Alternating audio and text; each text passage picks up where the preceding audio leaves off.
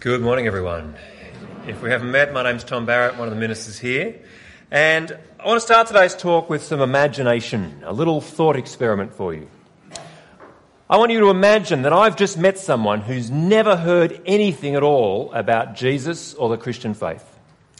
And they discover that my religion is Christianity. They ask me what it's all about. And I say, well, firstly, there's a problem. The problem is that although God made you, you've ignored him and rejected him.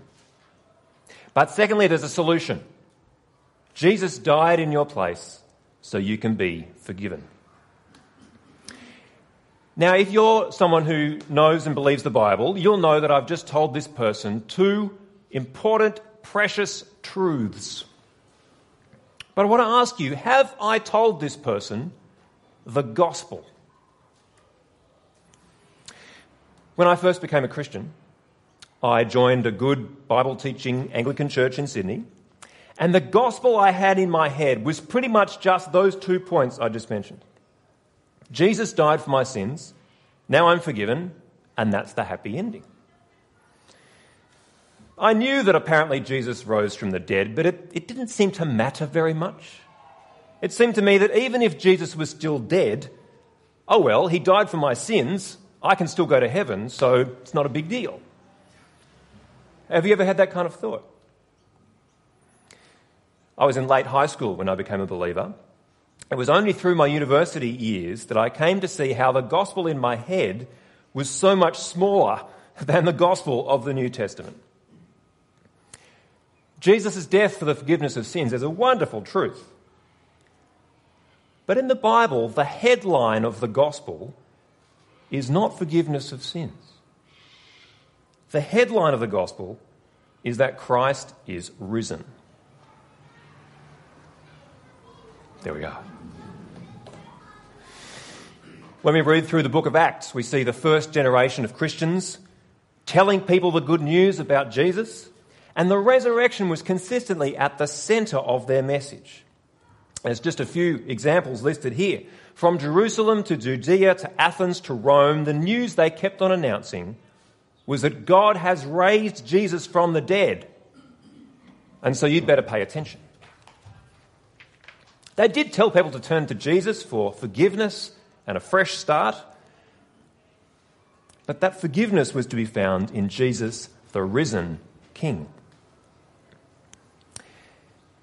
In our second reading today from the Apostle Paul's letter to the troubled church in Corinth, he wrote to them, I want to remind you about the gospel that I preached to you. And he mentions that Christ died for our sins according to the scriptures. He mentions that Jesus was buried. Then he points out that Jesus was raised on the third day according to the scriptures. And he goes on and on to underline that last point, pointing out person after person who has seen Jesus alive.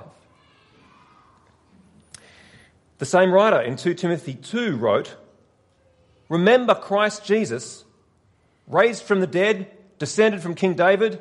This is my gospel. We can see that the resurrection is the headline of the gospel. And so this Sunday and next Sunday, through these Easter school holidays, what we're going to do is to stretch out Easter Sunday. This is actually not a new idea. This is what the traditional church calendar has done for centuries. Uh, in the traditional church calendar, Easter is not a long weekend.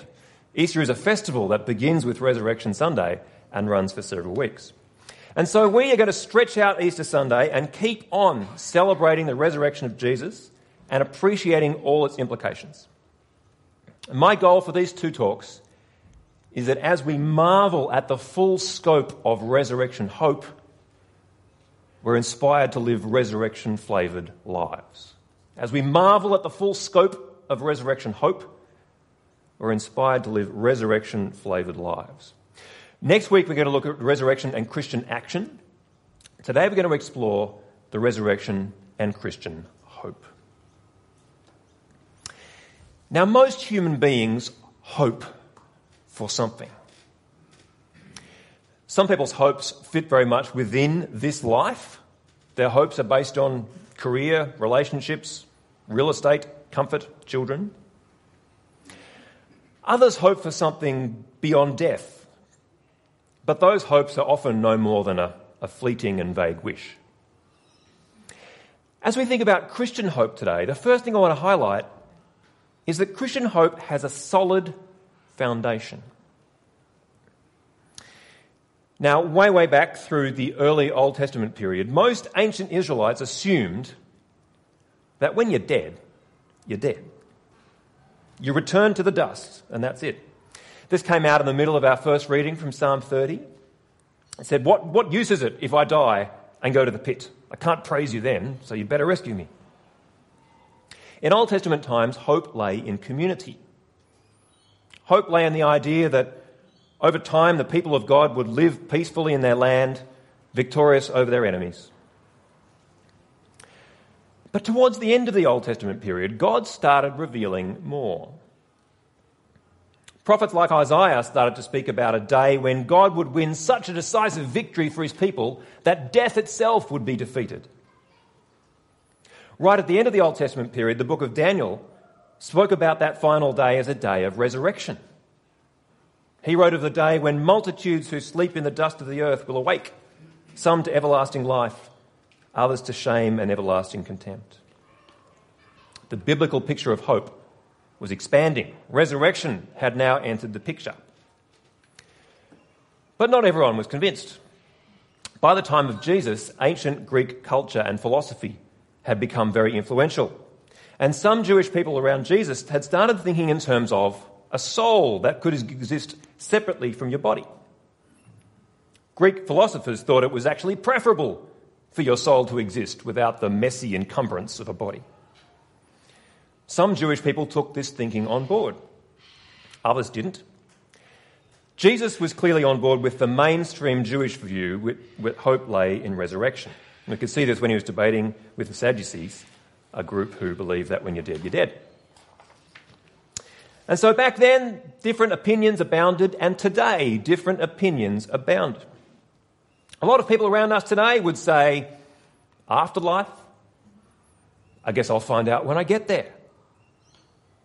They'll say, how could anyone possibly know in advance? I want to point out today that Christians have an amazingly solid foundation for our hope. Because it's already happened in one person. 1 Corinthians 15, verse 20 says, Christ has indeed been raised from the dead, the first fruits of those who have fallen asleep.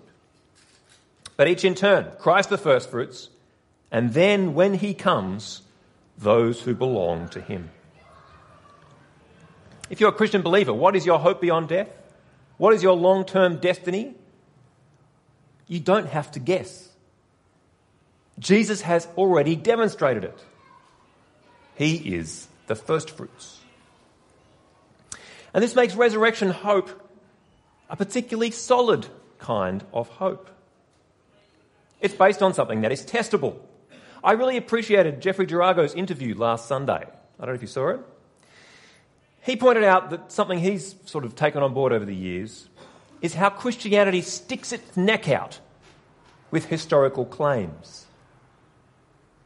Unlike other religions, it's not just a set of ideas that you can neither prove nor disprove. No, Christianity is based on a claim about what happened to a particular man at a particular time. And that claim can be tested. It can be poked and prodded to see if it's legit. People come up with all sorts of proposals to try and explain away the claim that Jesus rose. For example, Jesus didn't really die, he just fainted and then revived. Or the tomb wasn't really empty, they just forgot where it was. Or the disciples stole the body, or the Romans stole the body, and so on and so on. If you want to, you can work through all these options for yourself. I've got to tell you, I've done that, and they're very unconvincing. But if someone could convincingly prove that Jesus did not rise from the dead, then Christian hope would evaporate. We'd have nothing. But in fact, there are solid historical reasons to be confident that Jesus really did rise. Christian resurrection hope has a solid foundation in history. But Jesus being the first fruits also means that Christian hope is based on a project that has already begun, a project that is already underway. Here's another imagination project for you. Think for a moment about a road improvement project. Just to pluck an example out of the air, imagine that there is a major road near your house which crosses over a railway line, and the bridge over the railway line only has two lanes, and so it's always a traffic bottleneck. Can you imagine that? And so you hope for a wider bridge. But if the wider bridge is only an idea that people talk about in the street, or maybe if the bridge is just a few engineers drawing in a project plan, even if the bridge becomes an election promise, if that's all you've got, your hope is on a pretty flimsy foundation, right? But what if one day you see that temporary fences have gone up? Cement trucks are parked on Blaxland Road, pouring concrete for the foundations of pylons. If the project has begun, then your hope for a faster drive to Carlingford has a much more solid basis, doesn't it? Resurrection hope is like that. Because in Jesus, the resurrection age has already begun. A few years ago, I stumbled across this quote. It's from a fairly unknown French theologian called Pierre Benoit. And he wrote The risen body of Jesus is the first cell of the new cosmos. The risen body of Jesus is the first cell of the new cosmos. Such a great line. God's kingdom has begun. God's new world has been kicked off. So far, it consists of Jesus' risen body, but the rest of the world will catch up in due time. When the first fruits have appeared, you can be confident that the rest of the harvest is on its way. The risen Jesus makes Christian resurrection hope a solid hope. But that's not all he does. Jesus' resurrection also shows us what our resurrection will be like. It makes our hope knowable. Imagination time again. Want you imagine that a random plant springs up in your backyard. This is not Jack and the Beanstalk, forget about that. A random plant springs up. It's quite attractive looking, it doesn't look like it's a weed, and so you don't pull it out. You just leave it there to see what happens. You don't know what it is. If it's going to produce some fruit, you don't know what sort of fruit it's going to be. Until one day you glance into that corner of the yard and there's a little round thing hanging from that plant. It's round and it's sort of green turning red and you discover it's a tomato plant.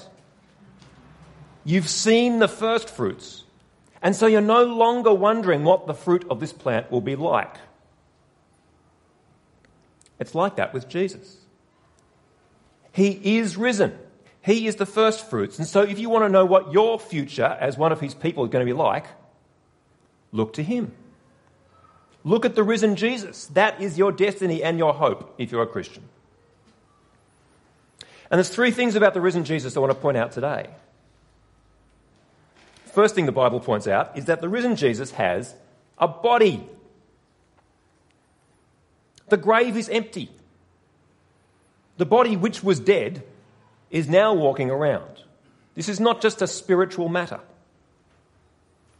In Luke 24, Jesus appears to his disciples. And they are understandably terrified because they think they're seeing a ghost.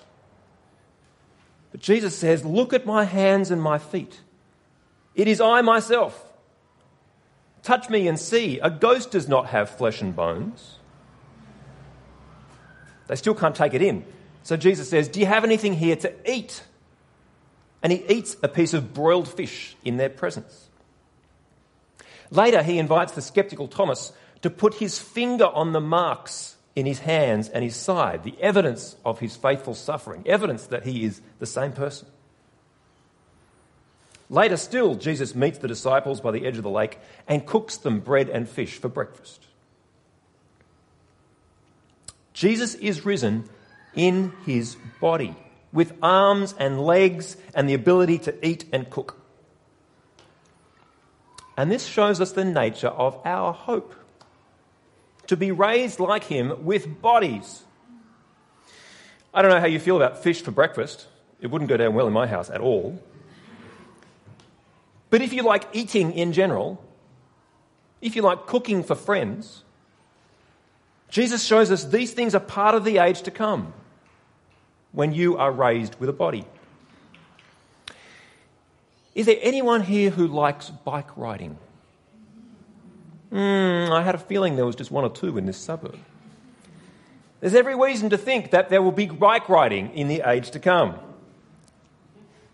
If you like playing sport, or running, or dancing, or hugs, or making things with your hands, these are part of the life to come, raised with Christ.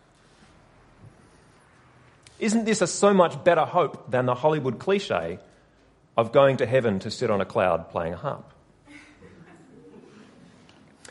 And can I point out that having this kind of hope takes pressure off this life? People who believe that you die and that's it, or people who think that the next life is just some sort of floaty, disembodied, disappointed thing, they have to frantically make the most of this life while they can. Quick, go on holidays. Quick, enroll your kids in all the activities that can possibly fit into the week. Quick, buy a house and enjoy it. Eat, drink, and be merry because tomorrow you may die. I think many people hit middle age and feel this dread that the clock is ticking. Good health won't last forever. Quick, got to pack in the experiences. And it's easy for us as Christians to absorb that anxiety from the culture around us. But actually, resurrection hope frees us from that anxious rushing. Because as Christians, we have an eternity to play games, ride bikes, build things, explore the world, learn new skills. The goodness of embodied human life is part of our eternal hope. And so there's no panic to get everything done now. I think that's a pretty liberating thought. But of course, our bodily existence here and now is not 100% a positive thing, is it? If you're someone who lives with chronic arthritis, or a hormone disorder that makes you tired and depressed, or a degenerative illness, or chronic migraines, and so on and so on and so on, then the idea of an eternal future involving a body may not sound too good the idea of escaping from the body can start to seem pretty attractive. I've been watching a fairly silly action movie on Netflix about this little group of people who, for some reason, become immortal. They can get shot or stabbed or whatever, and it hurts, but they don't die. Apparently, they've been this way for centuries and centuries and centuries because they never die, but they all speak with modern American accents. like I said, it's a pretty silly movie. But one thing that the characters in this movie do bring across, which is helpful, is that living forever in this world in these kinds of bodies wouldn't be that much fun. But forget about silly fictional movies. Come back with me to solid, trustworthy history.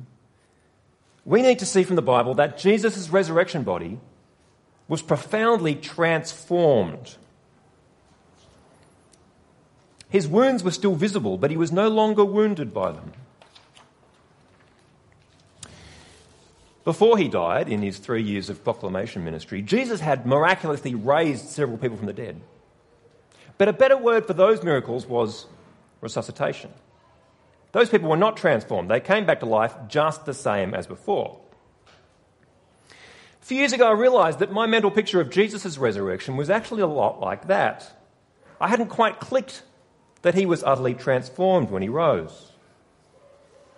The way that the risen Jesus could just appear somewhere and then disappear again, that shows that he's not just been resuscitated in the same form. No, he's not playing by the same rules anymore. He's been transformed. And it's the same with the resurrection that we look forward to. Let's look again at 1 Corinthians 15. The people in Corinth were pretty unimpressed by the idea of resurrection.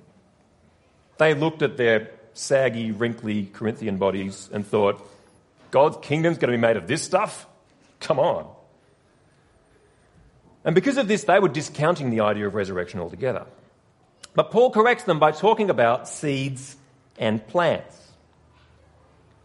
There's a continuity between the seed and the plant, isn't there? You can't have one without the other.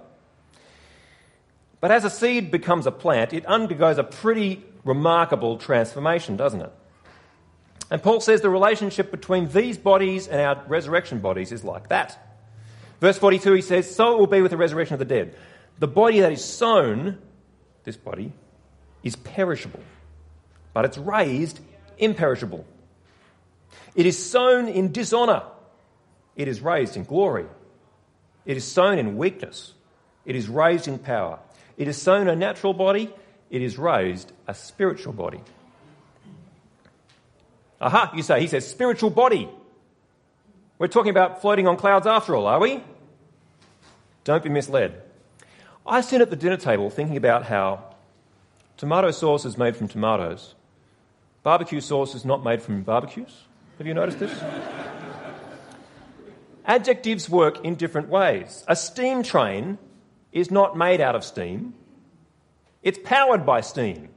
And this spiritual body is powered by the Holy Spirit. It's a transformed body that is fit for God's eternal kingdom.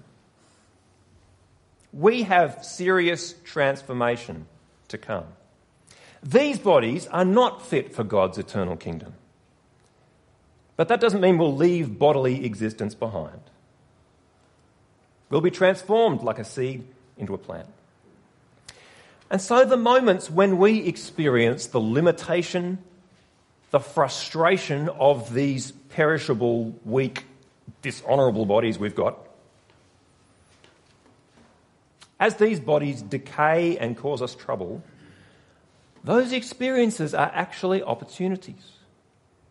Opportunities for our resurrection hope to shine all the brighter. In some ways, sickness and pain are useful in helping us to long for the transformation that is to come. Imagine if you own a really, really old, really rundown car. And it's clearly on its last legs, and so you bite the bullet and go off to buy a brand new car. But you don't get the brand new car on the spot. It's got to be shipped from overseas and delivered to the dealer, blah, blah, blah. And so while you're waiting for the new car to arrive, you're driving along in your old car. And you're thinking, hmm, this car kind of still works. Maybe I shouldn't have spent all that money on the new one. But as you're thinking that, boom, your old car breaks down in the middle lane on Epping Road. And it's a pain. You're stranded, you're late, it's stressful. But it's kind of good news, isn't it? It shows that you made the right decision to spend all that money on the new car.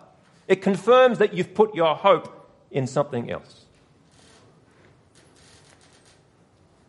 Romans 8 says, We who have the first fruits of the Spirit groan inwardly as we wait eagerly for our adoption to sonship, the redemption of our bodies.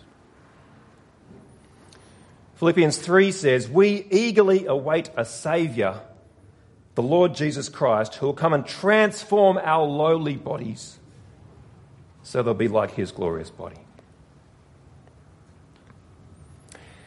And that leads to our final point. When Paul mentioned Jesus' glorious body, he's not just saying it's really great. He's tapping into something bigger, something about the relationship between humanity and the rest of creation. Let me take you on a really quick journey through the Bible on this topic. In the Old Testament, in Psalm 8, we have a picture of what humanity was meant to do in the world. It says, What is mankind that you are mindful of them? Human beings that you care for them. You've made them a little lower than the angels and crowned them with glory and honour. You made them rulers over the works of your hands. You put everything under their feet. What an amazing, prestigious position that the human race was made to occupy. Crowned with glory and honour. But it often doesn't match our experience, does it?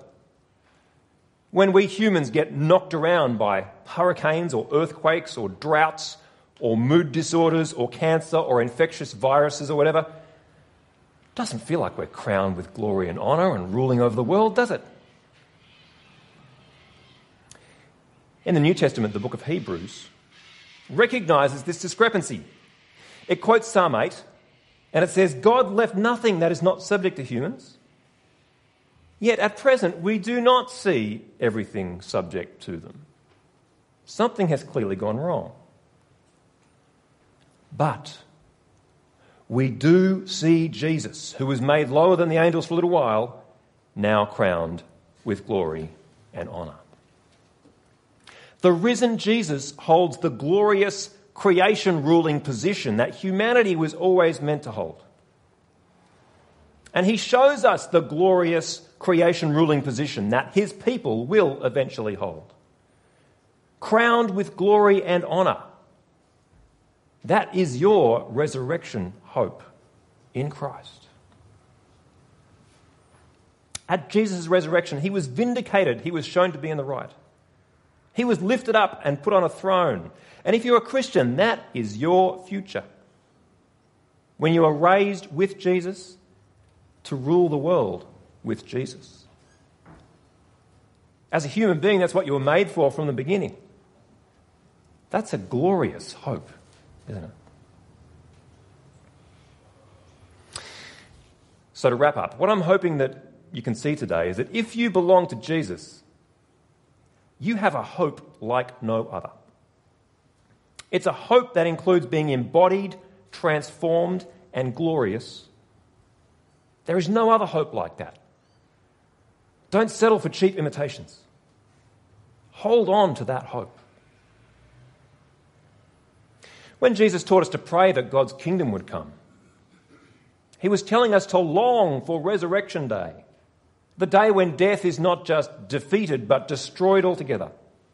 He was telling us to pray for God to bring on the day when our embodied, transformed, glorious hope becomes a reality for us, just like it's already a reality for Jesus.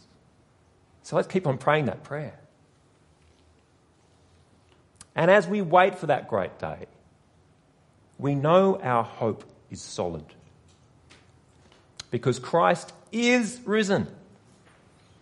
He is risen indeed.